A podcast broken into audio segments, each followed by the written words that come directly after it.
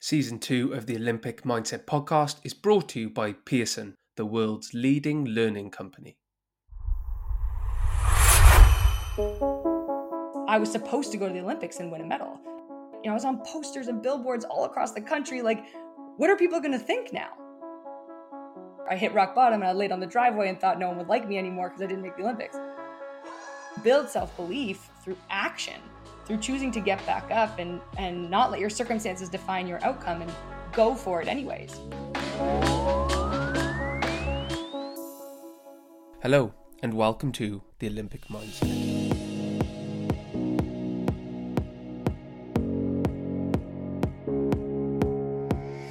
Join us as we explore stories from elite individuals and learn what it takes to be a leader. The Olympic Mindset podcast welcomes you to a network of inspirational individuals and signposts what it takes to succeed. We will take this opportunity to map the mindset of Olympian and apply these learnings to each of us. Thanks for joining me at the Olympic Mindset podcast. Hello and welcome to the Olympic Mindset podcast. I'd just like to say a huge thank you for all our listeners because once again, we've reached the top 200 on Apple Podcasts. If you haven't already, please subscribe and leave a review. This week's guest is Sarah Wells. She is an Olympic semi finalist and Pan Am Games silver medalist. She's also the founder of the Believe Initiative. Sarah was dropped from every sporting team as a student, and it wasn't until a teacher spotted her talent for running that she began her journey to the Olympics. The same teacher that spotted her talent coached her all the way from beginner to the semi finals of the Olympics. Sarah discusses the importance of building resilience and self belief, along with the power of purpose. You'll leave this week's episode feeling inspired, energized, and enthused. I hope you enjoy this week's episode of the Olympic Mindset Podcast. So, Sarah, it's lovely to see you again. How are you? I'm so great. Thank you so much for having me. And you've been really busy since we last spoke. What's been going on? Oh my goodness. Um, so I've certainly done a lot of things. I've uh, just gotten married a few weeks ago. I finished a reno with my uh, at the house my partner and I own, and then we moved across the country uh, to Seattle, Washington, in the U.S.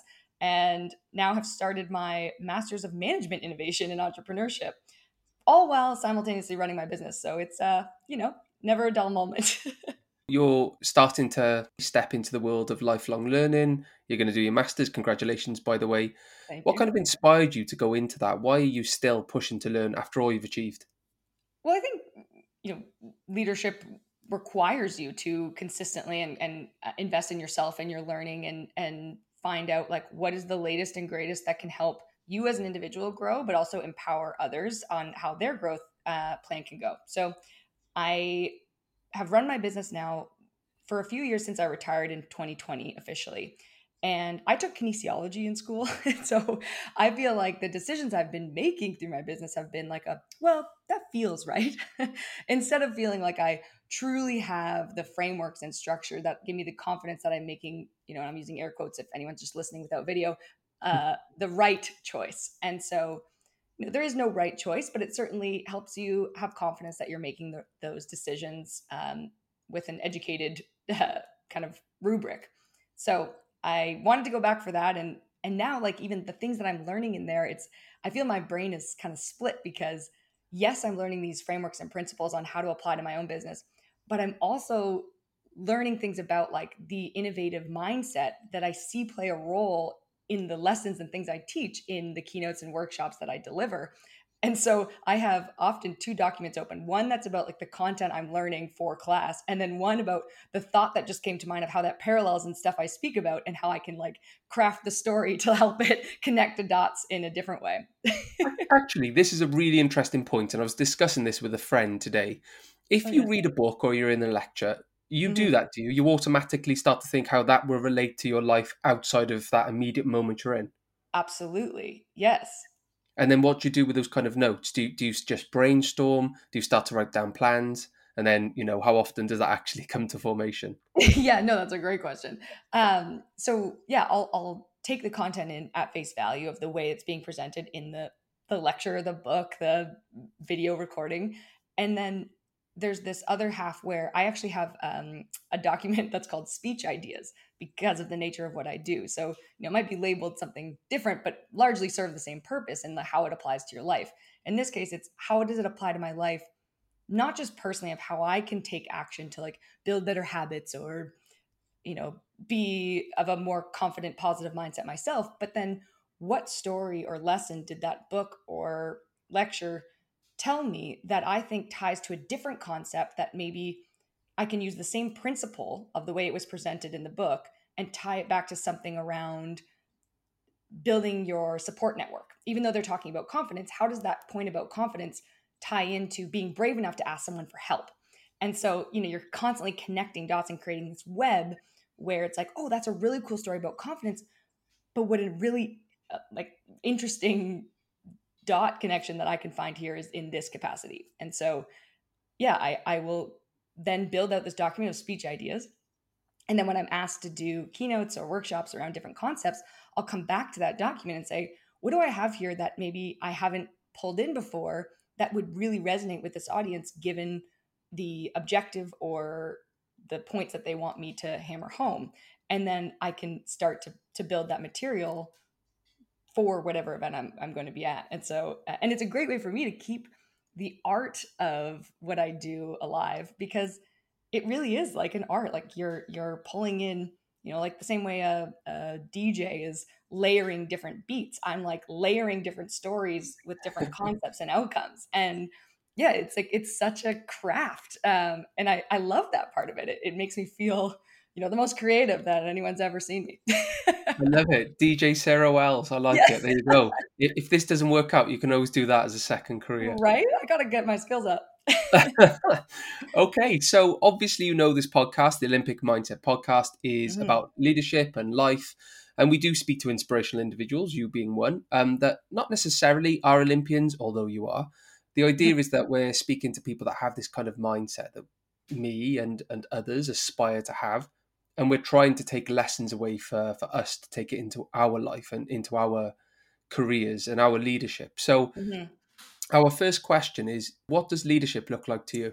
I think leadership is defined by, I mean, we kind of touched on a little bit here earlier too about the ability to be consistently learning, continuously learning.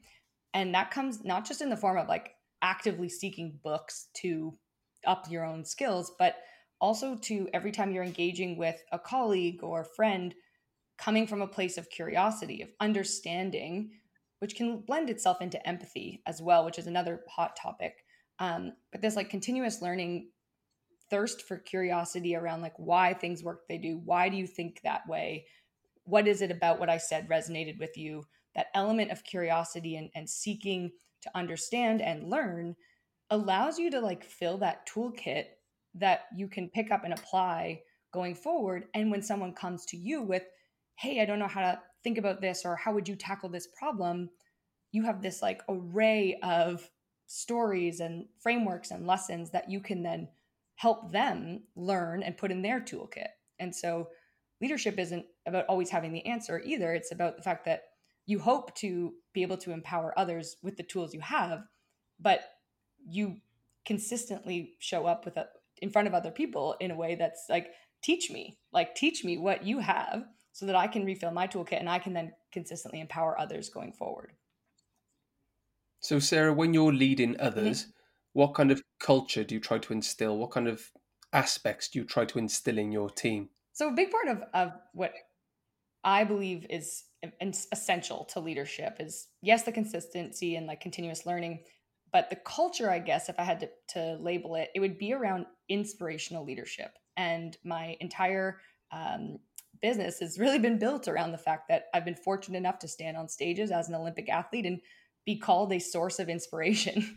And um, i think other leaders we can we can sometimes assume that we need those superheroes top of the pyramid um, olympic athletes musicians like people that have this like status to be those sources of inspiration. But everyone can be, excuse me, a source of inspiration. And I think a big part of that comes through being willing and brave enough to share our stories of who we are and, and what we care about and where that came from. Um, so, in terms of like the culture, that I'll try to encourage and and breed amongst organizations I work with and the team that that I have around me as well is about like how do we lean into your distinguished strengths to help you kind of dial up your inspirational leadership? Because why you might find me inspirational is different than why we would find Dominic inspirational it's different than why we would find our you know colleague or friend inspirational. And so how do we help people kind of understand their distinguished strengths work those into their daily practice and then actually share that story in a way that allows that to be reinforced so people look to them as that source of inspiration. So obviously we've met a few times now and words like inspiration positivity you know confidence come through by the bucket load whenever i talk to you. And obviously there's another word that springs to mind. It's literally tattooed on on your wrist. It's the word belief. Yeah. So can you just tell us kind of what's the significance behind that word? Why is that word so important to you so the word believe um, is, you know, the name of my organization is the Believe Initiative. And that stemmed from my experience in sport where I wanted to one day make the Olympic Games. I had actually been cut from every team in high school. Um, I had tried out for basketball, volleyball, soccer, badminton, everything, and got cut. And so I was convinced I wasn't athletic. And in the springtime of the ninth grade, I ended up having a gym teacher who saw me and was like, Hey, I just saw you accelerate to that soccer ball get there. Mind you, you did nothing with that, but then you accelerated away again. and so, you know, I want to teach you how to hurdle. You can stop, start, stop, start. And I was like, no, dude, you don't want me at this school. Like, I already got cut from every team. Uh, like, you don't want me on that team. And he's like, no, no, no. I, I think I could teach you how to hurdle. And so that high school teacher stayed coach, stayed my coach for the next nine years until we made the Olympics together. And he really believed in me before I ever believed in myself and so you know that's that's one essence of why believe is so important because i think so often we we know that having the confidence and sense of um, self-actualization of like pursuit of that and and having that confidence and self-belief is the essence of achieving a goal. But sometimes we need someone else to see it in us first before we really believe in ourselves. And mm. the second side of why that word is so meaningful to me is leading into the olympics. So while that coach and i were working together we set our sights on making the olympic games and right before the London Olympics, I got a stress fracture in my femur from overtraining. And I was supposed to sit out for three months. That turned into nine months. And I had never touched Olympic standard before, which is the minimum qualifying time you have to hit in order to go to the Olympic Games. And so, you know, it was already a, an impossible goal. And I had now been sitting around for nine months. And so on my first day back to training, even though everyone told me to remain realistic, you know, you never touched standard before. Now you have to get back to who you were and still improve in order to qualify. And you have to do all that in six months. Well, like, even though they're saying that to me, I was like, no, guys, I believe in me. Like, I went to the deepest and darkest places in those nine months because my entire sense of self and definition of who I was and why I was valuable to society was all wrapped up in sport. And I had to overcome that and be resilient and choose to get back up and focus what was in my control and take micro steps day by day to get through those nine months. And so on that first day back to training, I got the word believe tattooed on my wrist. And I said, when I make the Olympic Games, I'm going to put the Olympic rings underneath here. And six months later, I blow my own mind and make the Olympic Games and not just make it there, but finish as an Olympic semifinalist and one of the youngest competitors in the field. And from that moment on, I was like, holy moly, believing in yourself works. Like I have to tell other people this. And so that's when the essence of, of what the Believe Initiative is now was born was, you know, we have to help people understand the importance of being resilient and the power of believing in yourself. At Pearson, the world's learning company, we're all about supporting lifelong learning. And as we all know, one of the best ways to learn is from each other. That's why we asked almost 7,000 teachers and senior leaders in England about schools today and what their future should look like. In our brand new Pearson School Report, you'll discover what they had to say on the topics that matter, from the barriers to learning that we need to break down, to evolving what students learn and how. Whether you're looking for a different perspective or to spark new ideas, there's something in the report for you. Read more at go.pearson.com forward slash the school report and join the conversation on social media with the hashtag Pearson School Report. Yeah, I mean, obviously, you're touching on kind of self manifestation and all these types of things now. I think, you know, if you're going to look at the practicalities of it, though, no matter how much I believe, I'm not going to the Olympics, Sarah. yeah, so, right.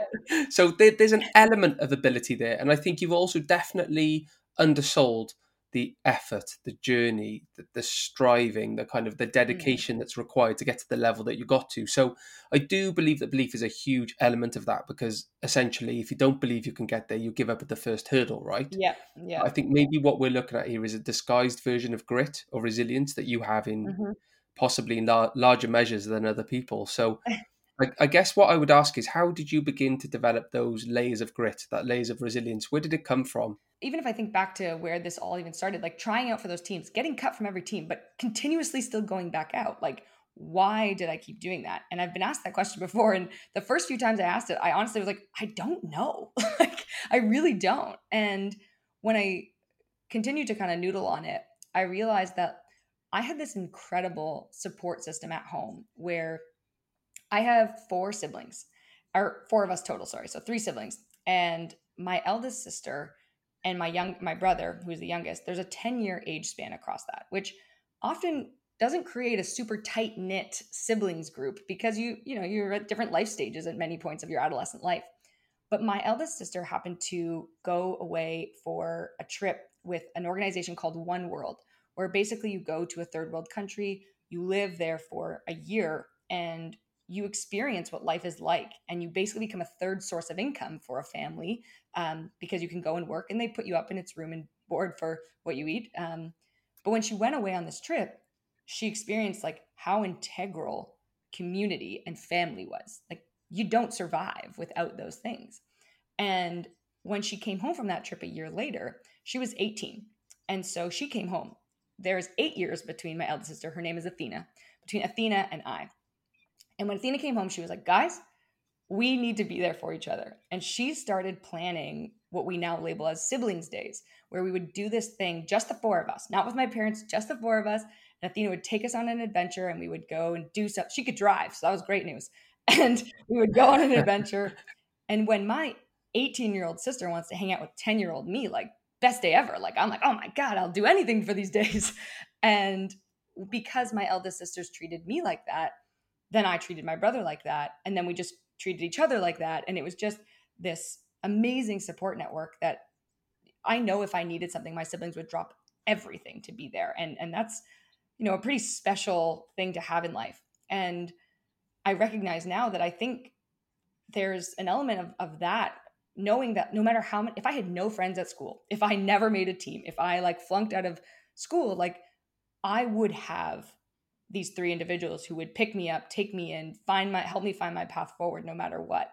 And so I think, you know, for everyone pursuing a big goal, yes, like you said, you have to believe in yourself, but you also have to be really intentional about designing that support network around you because there were absolutely days where I was like, if anyone can do this, it was me. And then absolutely days where I had to consult my support system so they could remind me why yesterday I said I could, when today, for whatever reason, I think I can't and so i think yeah support system is is integral to being able to keep believing in yourself because on the days where it's dark and grim they can they can kind of be the support and, and infrastructure you need to get through that.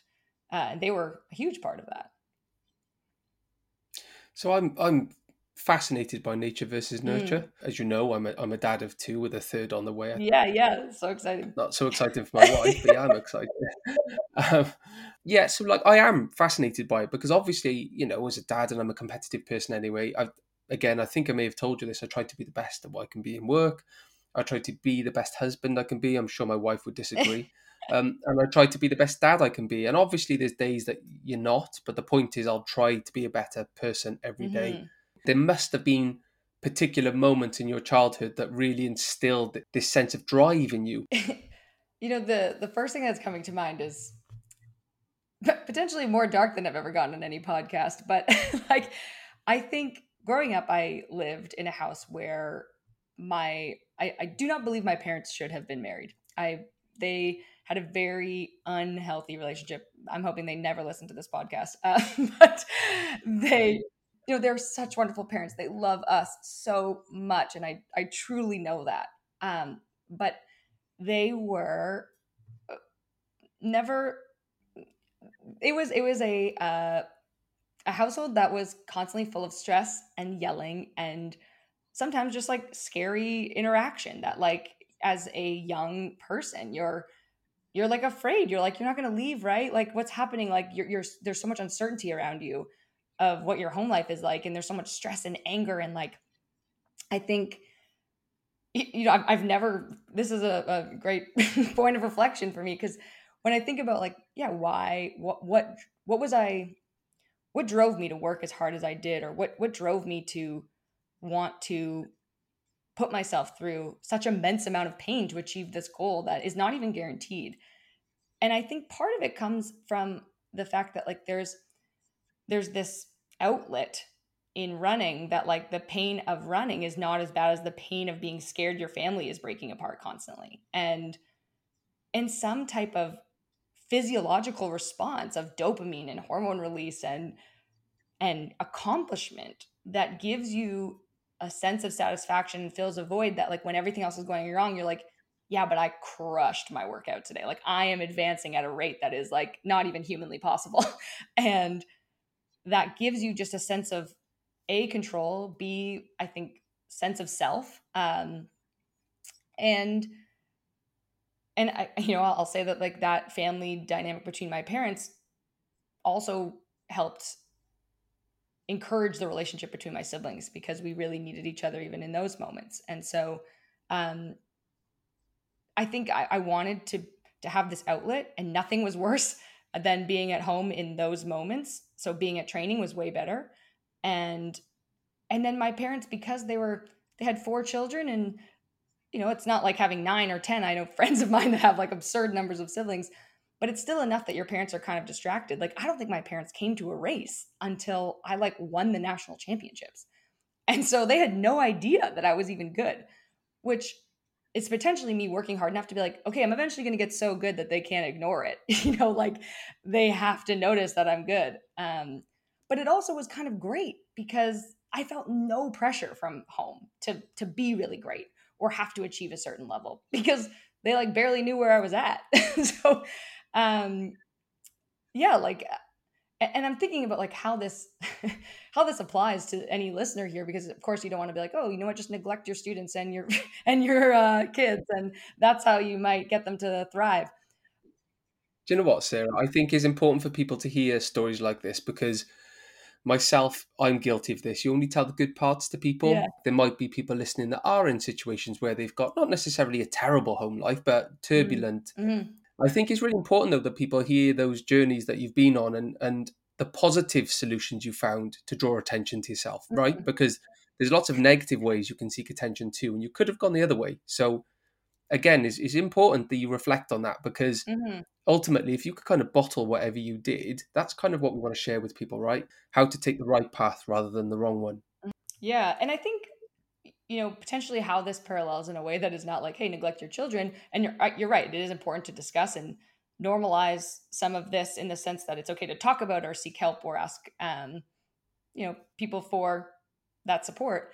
Um, but also, maybe where this comes into play is that sometimes you know teachers educators parents can really want to protect their kids from all moments of rock bottom of fear of scare, scarcity of like defeat because it is it's so sad to see your kid or student in that state but it's actually also such an accelerator for the next evolved version of them that might be able to handle a higher level of of um, adversity a higher level of grit like they may just simply be able to take those lessons learned in those dark moments and apply that going forward. And and i think parents can sometimes be guilty of this um you know i'm not a parent so take everything i say with a grain of salt because who what the heck do i know but that you want to give them everything and make sure that they're completely set up but like sometimes that's too much. And sometimes it's actually better to make them figure it out. And it's probably really hard. I can only imagine. Like, I'm obsessed with my niece, and like to see her have to go through like anything, I'm like, oh no, like, can't we just solve it for her? Like, let's, uh, like, I don't want this to happen to her. So I'm sure as a parent, it's tenfold. Um, but I'm sure like we just have to tie our hands up, let them go through that because it actually can help them advance at at a higher rate um, and help them be stronger. And so, you know, if, if there's anything to learn from what I went through, like it may just be the reason they make the Olympic Games or become a Nobel Peace Prize winner or, uh, you know, valid, valedictorian of their class, whatever it is. So it's not always bad. It's an amazing story. And actually hearing where you came from and hearing the term belief and everything, it just makes it so much more real and so much more achievable and actually is really inspirational. So thanks for sharing. No, no, no. It's great. It's great. It's like I've been on a lot of podcasts and uh, they often go the same direction. So this is cool to have this one actually encourage me to reflect on something. So thanks everyone for being part of this. if you're a new head teacher and fresh to the world of school leadership, it's hard to keep all the plates spinning. We know we've all been there. When dealing with the daily operational duties, classroom cover, budget reviews, HR, playground repairs, and finding our way through our own school's policies and procedures, it's sometimes hard to see the way forward and the important next steps we need to make. The most important thing to remember is that we all need to take stock and understand where the school is to plan our next steps on the improvement journey. Improvement Hub is the best decision you can make to ensure that the journey forward is well informed, evidence based, and aligned with what you need to do, rather than what you think you need to do.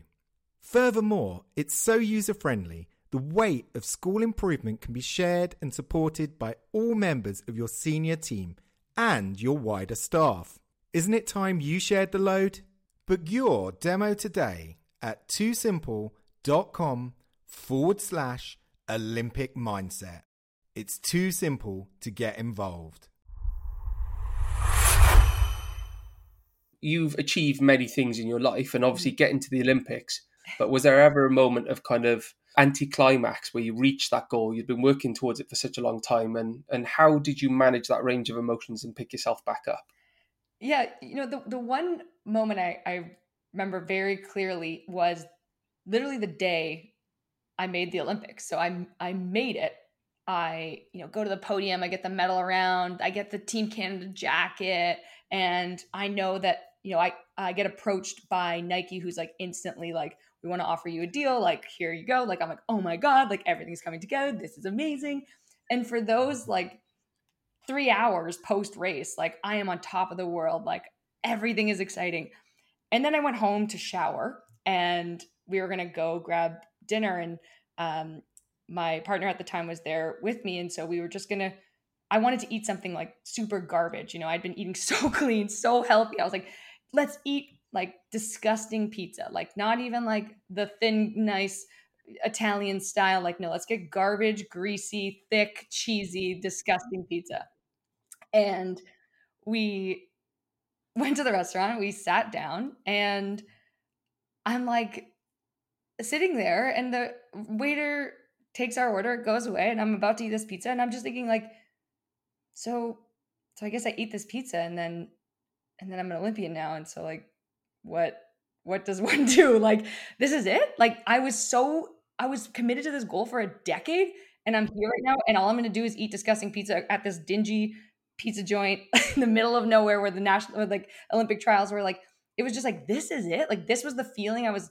waiting for like though it was fulfilling for 3 hours it's like oh i'm still me i'm still going to go home tomorrow and take out my garbage and i'm still going to like have to go to training in 2 days to keep this fitness up to then compete at the olympics like there's no there's no like you know you ride the rocket ship from here and now you just kick your feet up like it's the work continues and i think that that was a moment where i just was like oh people think this moment is really glamorous. And I'm here right now, and it's actually very normal. Like it is very much the same as it was two steps ago. Um, and to be honest, I- I'm not sure that I have a great answer for you on how you pick yourself back up from that gold medal syndrome because what it I mean, maybe the answer is what what ended up happening was I got back into training. I had that workout 48 hours later that had my coach setting new bars for me. like, okay, so you just personal best timed the other day. So we're about to do this workout and I want you to try to hit this time today because clearly it's possible for you. And we have three weeks till the Olympics. And so, like, let's put this work in. And I just set my sights on the next bar. And I think that that's like if you if you have a new goal and it's not about you want to take time to appreciate the goal that you just achieved. That's absolutely so important. But if you are worried about falling into a hole find a new goal. And it does not have to be in the same avenue.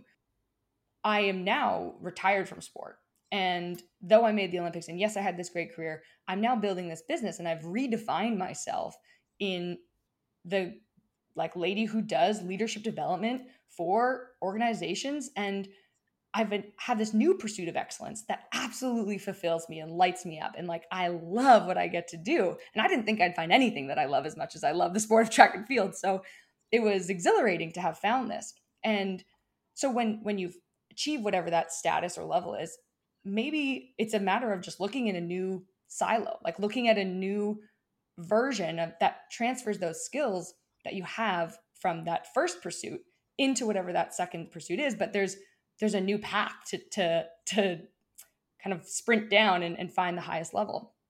And this the story that I was going to share that kind of exemplifies that is I made the Olympics in London in 2012. And then in 2016, I was now actually a medal hopeful for the Rio Olympics. And I was four-time national champion, top 10 in the world. I had just come off winning a silver medal at the Pan American Games, and I only lost to the number one ranked girl in the world. So I was like, all right, I'll go to Rio, I'll win my medal, I'll retire from sport, life is good. And I end up actually eight weeks before the Olympic trials, I end up doing a workout where my hamstrings were super tight. I considered not working out that day, but I was too scared about not doing everything I could that I was like, no, no, no, I have to work out today anyways.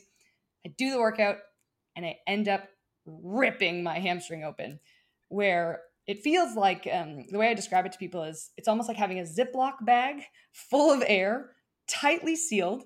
And you know, like you see kindergartners and like little kids do this. They blow up that bag, they tightly seal it, they put it on the ground, and then they just stomp on it. And it explodes. That's what it felt like inside my leg when my hamstring just exploded open. And I face planted to the floor, laying on the track that's like blistering hot in the sun I'm like getting like track burn all over my body, but I can't move because my leg feels like it's just like been shot. And I knew it was bad. I start bawling my eyes out on the track and I'm just like, why, why, why, why did I choose to work out today? And I kind of realized that, you know, I was so scared about not doing everything I could that like I could only be inspirational if I did more on the track. I could only achieve more if I did more on the track. I could only be seen as like Sarah Wells, the Olympian, if I was at the track doing more work. And something I kind of learned through that experience is we can often see like more and work and filling our plate as the only way to be productive when actuality like rest and recovery and taking a minute to break is also productive and would have been if I took that day off. Probably wouldn't have torn my hamstring. But I tear my hamstring. I do everything I can to make the comeback for Olympic trials eight weeks later. And my hamstring, unfortunately, wasn't fully healed, but I was like, well, I'm a four time national champion and top three make the Olympics. And so if, like, I just need to get top three, I don't need to win this race. And so I stood on the start line and I gave it everything I had, like coming around the final corner, like, just like I wanted this more than anyone. And as we get into the final straightaway, it just feels like I am carrying a fridge on my back. Not training for eight weeks, you know, your body just doesn't remember how to process lactic the same way. And when I cross the finish line, top three make the Olympic Games, and I get fourth. And I miss qualifying by 0.38 of a second. And when I left the track that day, you know, it wasn't the gold medal syndrome, but it was this other kind of like, well, what do I do next? Because I was supposed to go to the Olympics and win a medal. I was supposed to be the person who was gonna like go to Rio and represent my country and and be that like you know I was on posters and billboards all across the country like what are people going to think now and I actually when we pulled into the driveway of the Airbnb we were staying at for national trials I didn't go into the house because going into the house to me meant like the pursuit is over and closed door. And so I just opened the car door rolled onto the driveway in fetal position and just cried and cried. And in that moment, like I decided to quit sport, which is like always, I always joke that like it's not necessarily what you expect your motivational speaker to say, like quit, give up when it gets hard. but I needed to take time. And I only ended up quitting for a year, but in the moment, it was forever. Um, and in that year off, I realized that I actually believed in myself more strongly after not making the Olympics, even more so than when I did, because I still stood on the the start line that day and didn't let my circumstances define my outcome. And I went for it anyways. And so I realized, you know what? You build self belief through action, through choosing to get back up and and not let your circumstances define your outcome and go for it anyways. And so it was kind of following that that I decided, you know what? I want to encourage everyone to recognize that hard work unfortunately won't always lead to success but being resilient, getting back up will always lead to another opportunity for success. And that's what led me to starting the Believe Initiative in its current form, um, where we help people understand the importance of like building self belief and becoming inspirational through through action, not achievement, and helping them foster and understand how that manifests in their lives. So, what do you get from all this? Is it sorry to go a little bit deep now? Yeah, no, let's do it you know, does it make you feel confident? Does it make you feel happy? You getting those dopamine hits, or is it still some of that momentum from being a kid? You know, chasing the dream, chasing the success to get attention. You know, where's the yeah. the balance, and where do you fit into all of this? There's a um, a process called like the five whys, and it's it's written pretty heavily in, in um, academia and in the, the psychology or yeah psychology space, where they say like to really understand the driver behind some things that you do ask yourself why five times. So it's like, I want to help people believe in themselves. Why? Well, because I think it helps them achieve more in life. Why do you care that they achieve more in life? Well, because I believe that I was really fortunate to have opportunities through my coach believing in me. And so I want to be that person for other people. Why do you want to be that person for other people? Well, I don't want people to experience the same thing that I did where I hit rock bottom and I laid on the driveway and thought no one would like me anymore because I didn't make the Olympics. Why do you want to do that?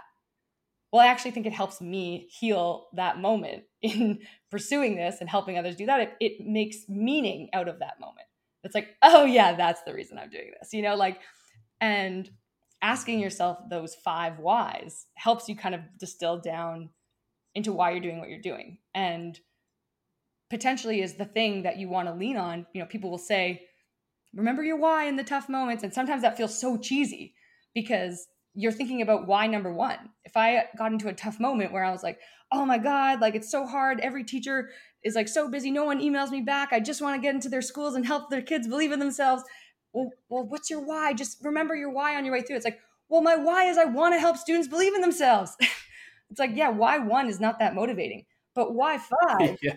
is like, this is going to help you heal your thing then yeah, I'm going to push a little harder to go back and find those teachers and make sure I get into the classroom and help these students um, build their self belief. And so, yeah, like when you hit those moments, like don't don't rely on your why and why one, rely on your why five. Sarah, I'm a huge believer in finding a purpose, not finding your purpose. And and I guess mm-hmm. maybe this comes from me having found a purpose I believed was mine and then it wasn't, then another one, then another one. And I guess it's possibly just another way of saying I'm always seeking a new goal. But um, and if I go down my five whys, we're going to get really dark really quick. But,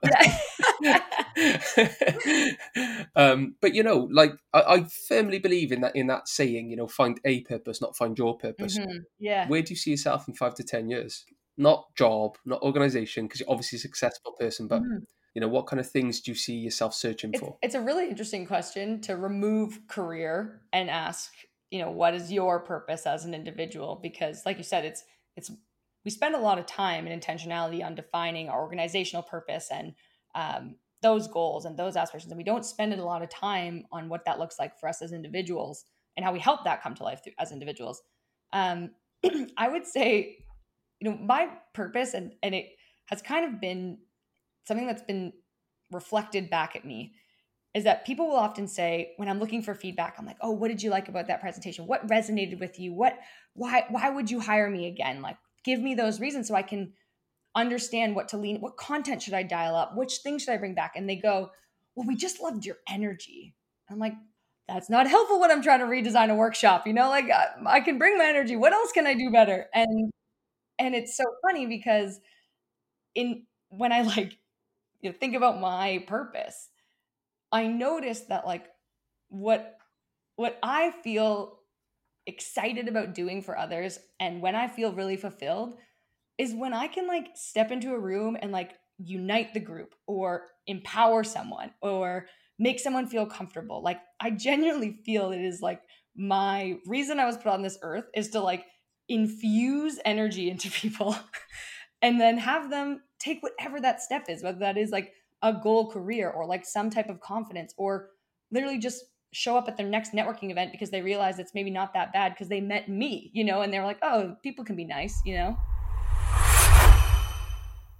This episode of the Olympic Mindset is sponsored by Hue, makers of colourful, affordable visualizers and animation kits, perfect for creative teaching, homeschooling, and remote working.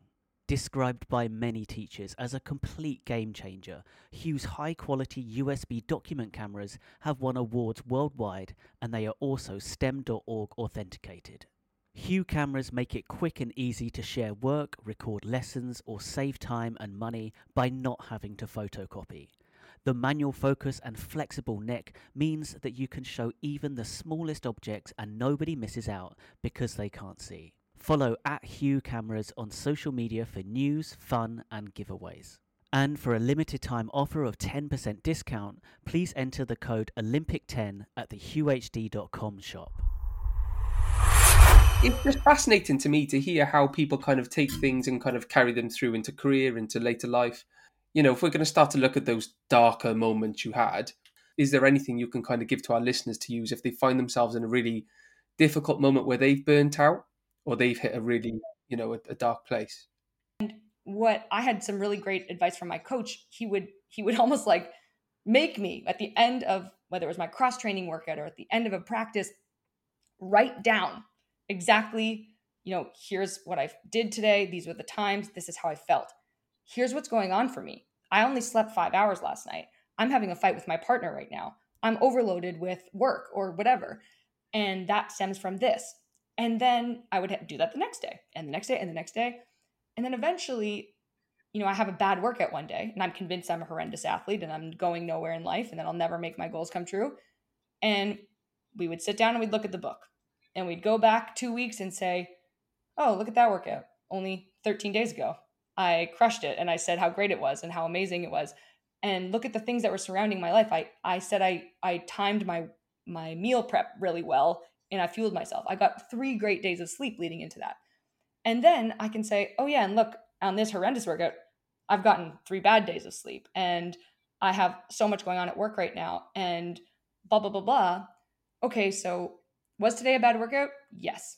Has it been a bad month? No. I've I've improved in the last 2 weeks since that previous workout. And here are the things I can control that I can do that I know lead me to success or lead me to better days.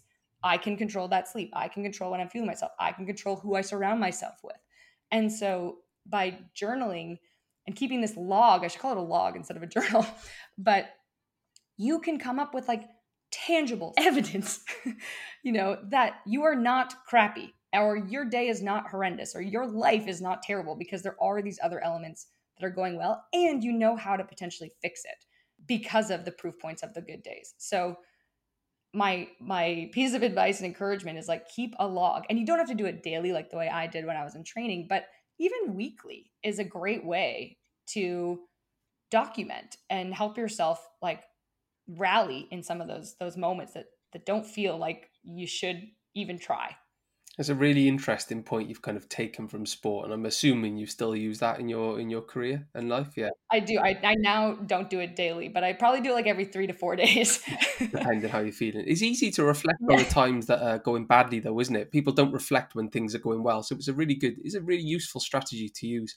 Um, for me, a, a question I want to ask you now is you know everything you've learned in sport everything you've learned through your childhood everything you've learned through your business your motivational speaking what three lessons in in kind of life and leadership have you taken from all of that? Ooh okay. So one is how important having some type of that like a, a mantra a memory a something that gets you up. So i tattooed the word believe on my wrist. And you don't have to get a tattoo everyone don't worry. You don't have to tattoo yourselves of your goals. But i would highly encourage you to have some type of stimulus that just pokes you to be like, hey, remember, you can do this. Like, hey, remember, this is what you're heading for. It's why people make, you know, signs that they put above their bed or like, I will be the CEO of blah, blah, blah, or I will achieve, blah, blah, blah, I will get to this weight. I will, blah, blah, blah, blah. That stimulus, it's just the constant feeder. Like, you are what you eat, you are what you believe, you know, like, so you need to put that that thing in front of you so that it's reinforced and you're constantly seeing it. And on some days, you'll believe it more than others. But if it's the stimulus is consistently there, it honestly is going to help, like, just give you the bumpers. You know, have you ever gone bowling? You get the bumpers up. Like, it's just going to give you the bumpers like, stay in this lane, stay in this lane. So, finding that mantra is one. Um, the second thing is be intentional about designing that support system. Like, it is so, so important to have those people around you. And you know, I have an entire workshop around this, but rapid fire, I'll kind of ramble these off if people are like, yeah, but you're not doing a workshop for me right now. Um, would be like, there's five really, really important people. One, your coach, the person you consult. What do you think about this? How do you, how would you tackle this? Hey, I, I'm thinking about this. What do you, like, what's your feedback? Second person is your star. Who's doing what you want to do? Who's already in a position that you want? You don't have to know them personally. Can you follow them on LinkedIn? Can you ask them for a coffee chat? Can you do you just read articles about them online? So you learn from their their mistakes, their process and and can you know feel encouraged by kind of the path they've already started to carve. And even if there's someone that you you're like no one's done what I'm planning on doing. Well, find someone who's similar or the core values or essence of what they're doing is what you're aiming towards. The next thing is your connector someone, you know, in this case, it was like my agent who can put me in the races that I need to be in to be next to the best in the world, who can help connect you to the people you need to learn from, who has that great network you can say, Hey, I'm looking for a resource. Do you know anyone who has blah, blah, blah? Need that connector. Then you need your librarian because you have a job to do. You can't know the entire lay of the land, every new article, every best practice, every whatever. So, who's your librarian? And you can have people in different areas of a field that know that stuff that you can go and say, hey, I'm really interested in this thing and I want to see how I can tie that into the work I'm doing. Can you give me like a quick rundown on that? In this case, it was my biomechanist. Like we would, my coach and I aren't studying what's, if, is it better to do three sets of five or is it better to do five sets of three? Like who knows? Let him do the research and let us know and we'll integrate that into our training. Um, and then the last thing is your teammate. You need a teammate who you can, you know, complain about, uh, share best practices, be there for one another, encourage each other to keep going um, and being intentional about that support system.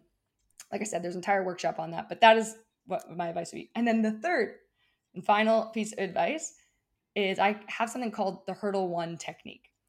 Now, the hurdle one technique is all about breaking down things that are very complex, big goals, big dreams, down to the essence of like, what is hurdle one?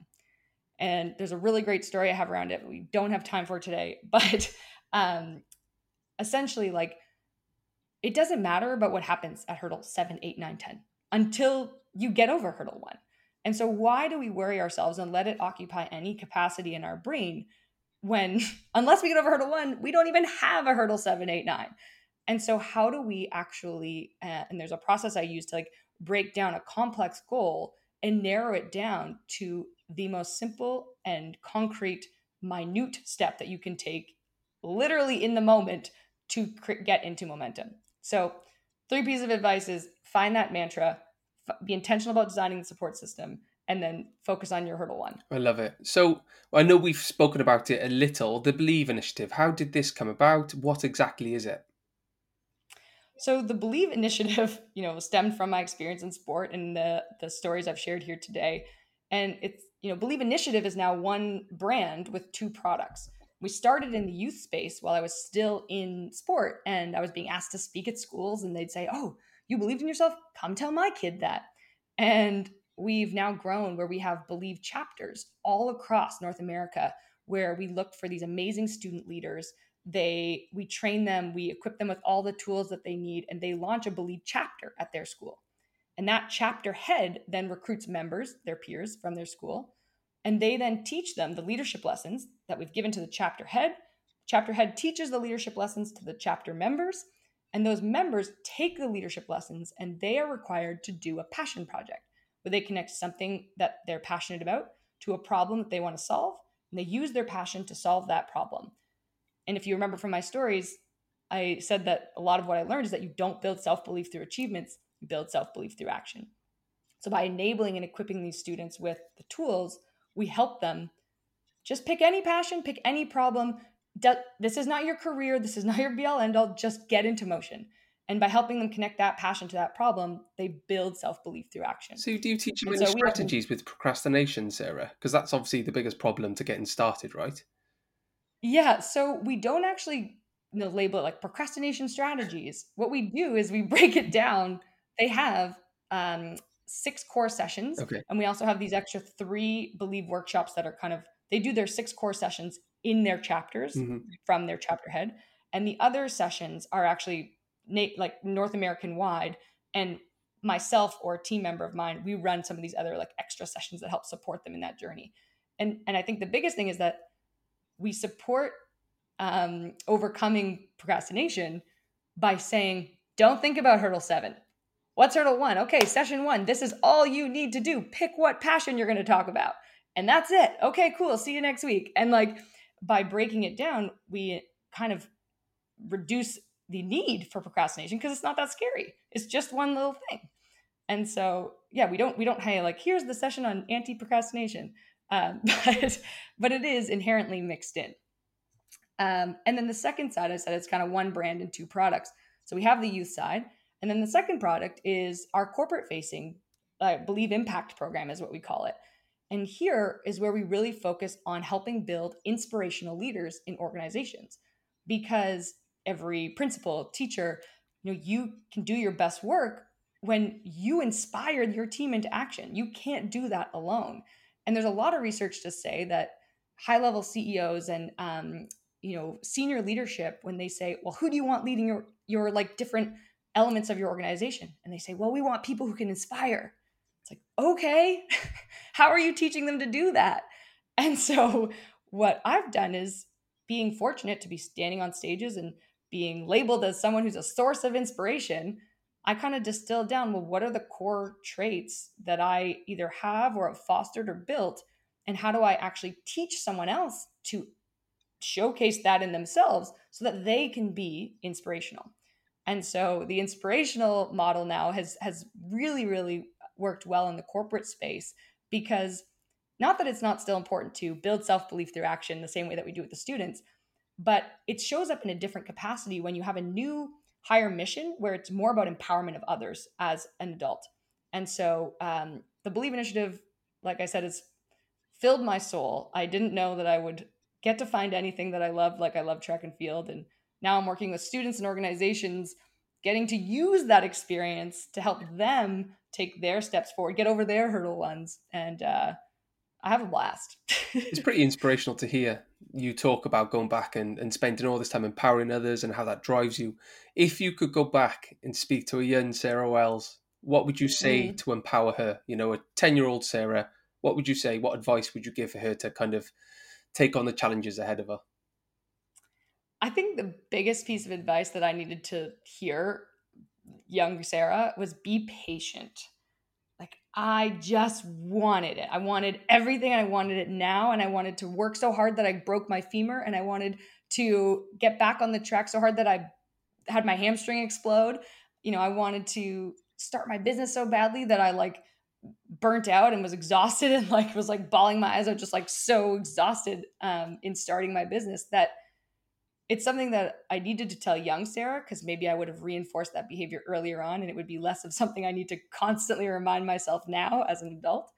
Um, and I think, you know, we can all hear that, need to hear that sometime where we just want to make it happen. And sometimes it's just not in our control. And we need to let go of that, focus on the things that are in our control. And when it's like, you know, not to make it fluffy, like meant to happen, it, it will happen.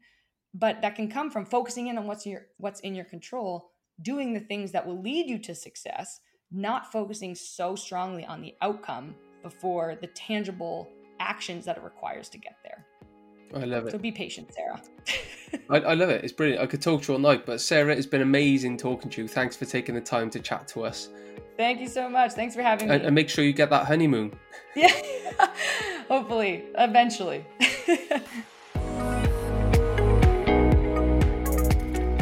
Thanks for joining me, Dominic Broad, at the Olympic Mindset Podcast, brought to you by Pearson, the world's leading learning company. Now, at the end of today's episode, we do have a chat with a very special guest, the owner of VSI. He's a former professional footballer. He played for Manchester City Football Club.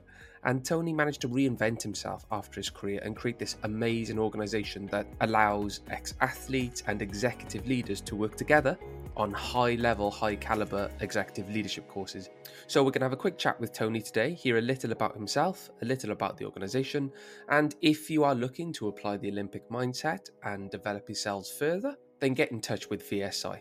Thanks for joining me today. I hope you enjoyed my brief chat with Tony, and see you next time. Hi, Tony. How are you? Hi, Dom. I'm good. How are you? Very good. Thank you very much. Very sleep deprived. As you know, my baby son arrived, so I'm very tired at the moment. Two weeks in, am, am I right in thinking? You are absolutely correct. Two weeks Back ago, and, and I was on the course with you. yeah, that that was um, the the the cohort was shocked when you walked in, and uh, when I told one or two of the guys the story, they were like, "Wow, that that is some level of commitment." So um, congratulations on that, and congratulations to your wife because she she obviously was uh, the driver to say, "Get yourself down the course, enjoy it, and we'll see you in two days' time."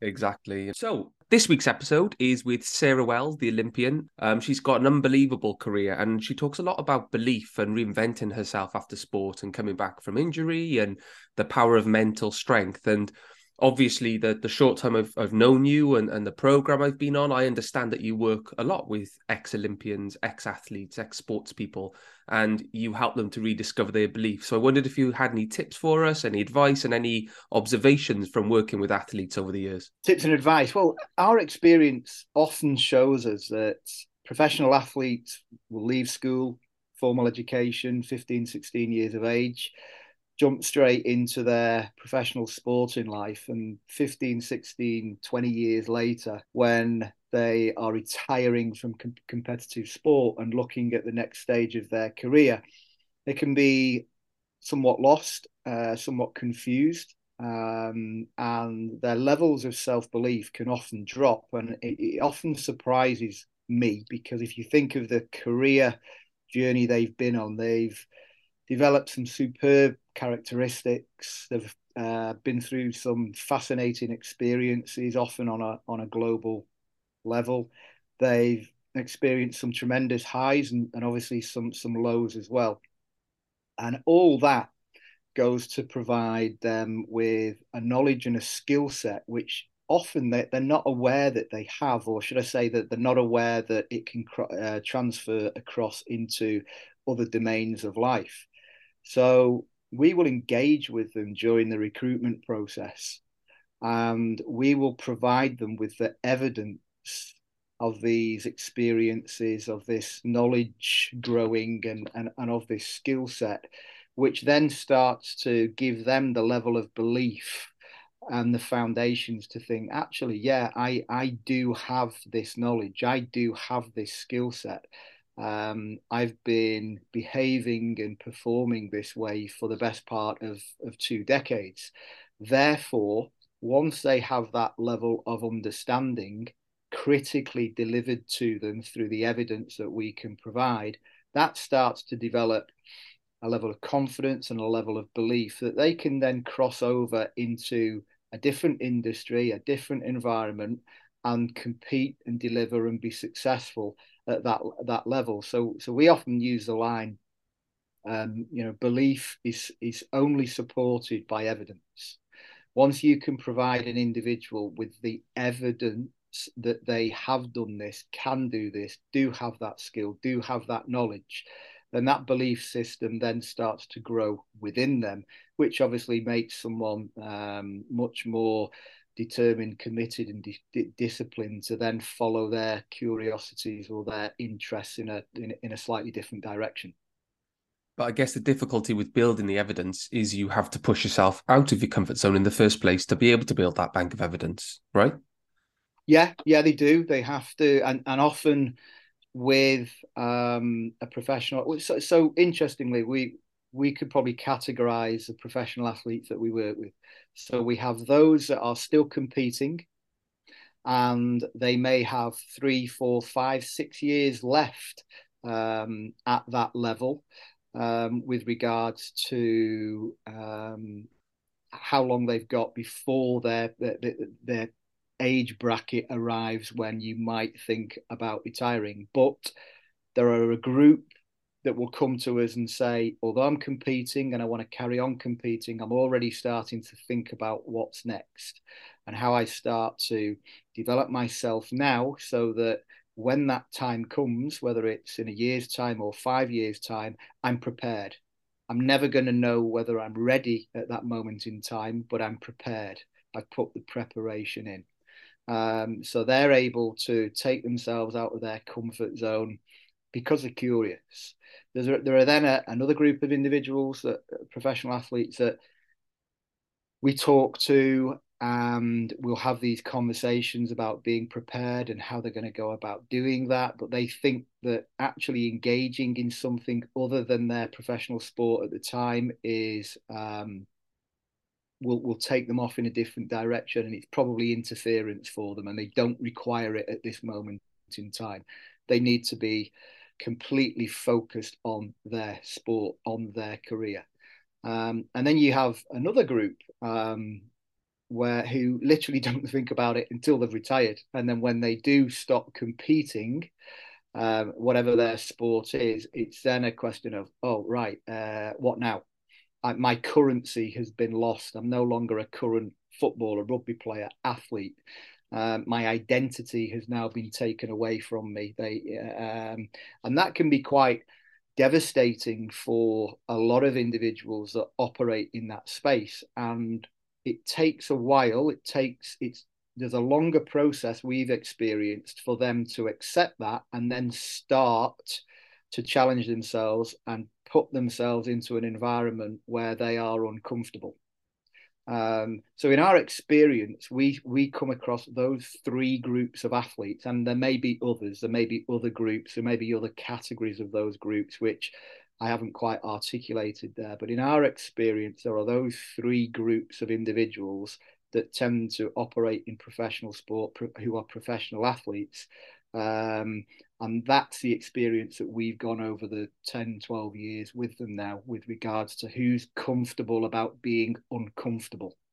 Reminded me of the uh, the story of the industrious mouse and the lazy mouse, you know, the one that goes away and gathers the nuts for winter so that when oh, the yeah. food is short and then the one that doesn't i think you know that's a really nice analogy for the thinking about CPD and developing yourself before you need it yeah. Um, because, you know, when, as you've already said, when opportunities dry up and leave, then that's when it's the hardest. So it's probably better to start to to gather your thoughts, gather your CPD, and prepare yourself when times are good. It is, and and and from our experience, those that go on and tend to be happier, more content, um, more successful. And what do I mean by being successful? Is having a purpose after they have finished competing are those that tend to be um, prepared and, and, and look at what's going to happen next before it before it puts them in a situation where they've got to ask um, the question. I love that. Thank you so much for your time, Tony, and I'll see you next week. Cheers, Dom. See you soon.